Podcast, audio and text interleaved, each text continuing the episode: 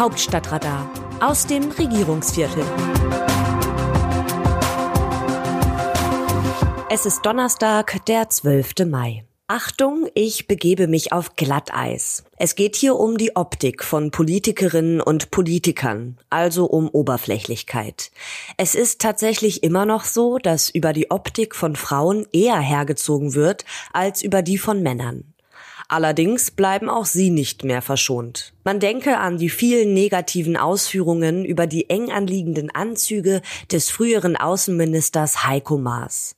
Oder erinnern Sie sich noch an die Brioni-Anzüge, die Gerhard Schröder zu Beginn seiner Kanzlerzeit zu Marke trug? Er bekam dafür so viel Spott, dass er die Protzerei mit Klamotten im Amt schnell wieder aufgab. Für Deutschland gilt jedenfalls die Grundregel, je unauffälliger eine Politikerin oder ein Politiker gekleidet ist, desto weniger Angriffsfläche bietet sie oder er. Als ich 2019 die damalige Kanzlerin und einen Teil ihres Kabinetts zu den deutsch-indischen Regierungskonsultationen nach Neu-Delhi begleitet habe, saß bei der Pressekonferenz eine indische Kollegin neben mir, die von unserem Außenminister schwärmte. Ich habe erst nicht so richtig verstanden, was sie meint und ihr erklärt, dass Heiko Maas in Deutschland eher als Underperformer gilt. Dann kam sie auf seine Schuhe, seinen Anzug und überhaupt die Attraktivität des ganzen Mannes zu sprechen. Ich habe davon abgesehen, ihr zu erklären, dass in Deutschland über seine Optik und seine Selbstdarstellung gelästert werde. Wie ein Volk seine politische Führung sehen möchte oder welche Äußerlichkeiten eher gut ankommen, ist eben eine Frage der Kultur. In Frankreich und in Italien tragen die Spitzenpolitikerinnen Stil, Schick und gerne auch ein wenig Sexappeal.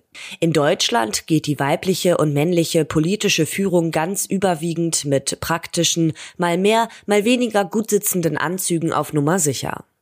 Nun gibt es eine Debatte über Verteidigungsministerin Christine Lambrecht.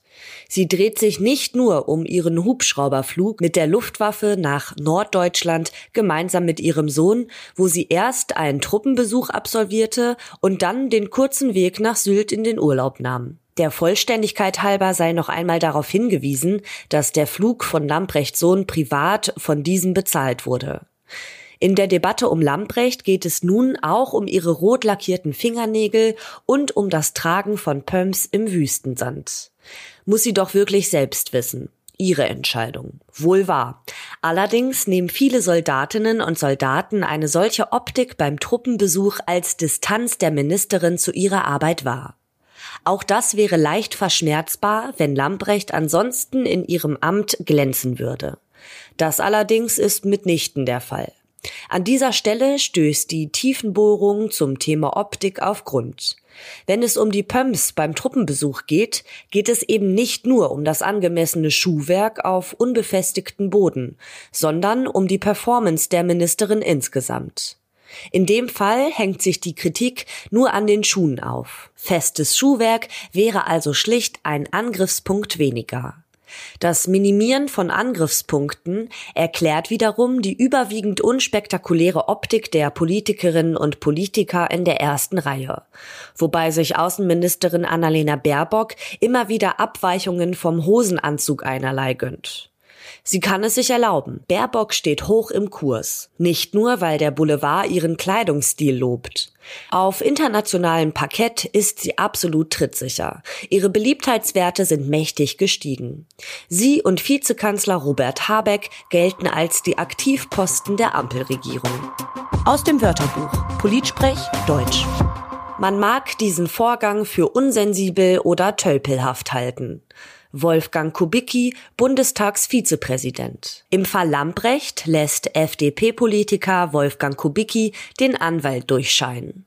Er ist der Meinung, dass es formal an dem Flug der Ministerin und ihres Sohnes nichts zu beanstanden gibt. In der Haltungsnote macht aber auch Kubicki Abzüge. Tölpelhaft, sagt er. Das ist innerhalb des eigenen Regierungslagers ein vernichtendes Urteil.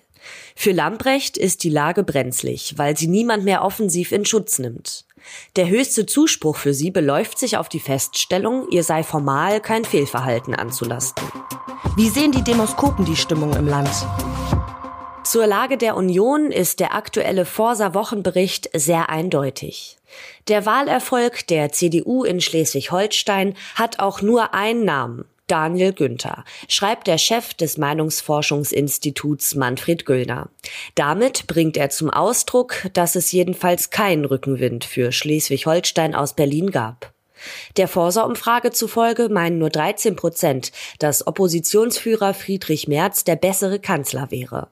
Selbst von den Anhängerinnen und Anhängern der Union glaubt nach Erkenntnis der Meinungsforscher nur eine Minderheit von 42 Prozent, dass Merz ein besserer Kanzler wäre als Scholz. Skeptisch sind die Bürgerinnen und Bürger in der Frage der Wirksamkeit eines Ölembargos. Nur zehn Prozent meinen, dass es den russischen Präsidenten zum Einlenken im Ukraine-Krieg bewegen könnte. Der bundesweite Trend zeigt Union und SPD weiter schwach und die Grünen mit warmer Luft unter den Flügeln. Das Autorenteam dieses Newsletters meldet sich am Samstag wieder. Dann berichtet meine Kollegin Christina Dunz. Text Eva Quadbeck, am Mikrofon Ali Smecker.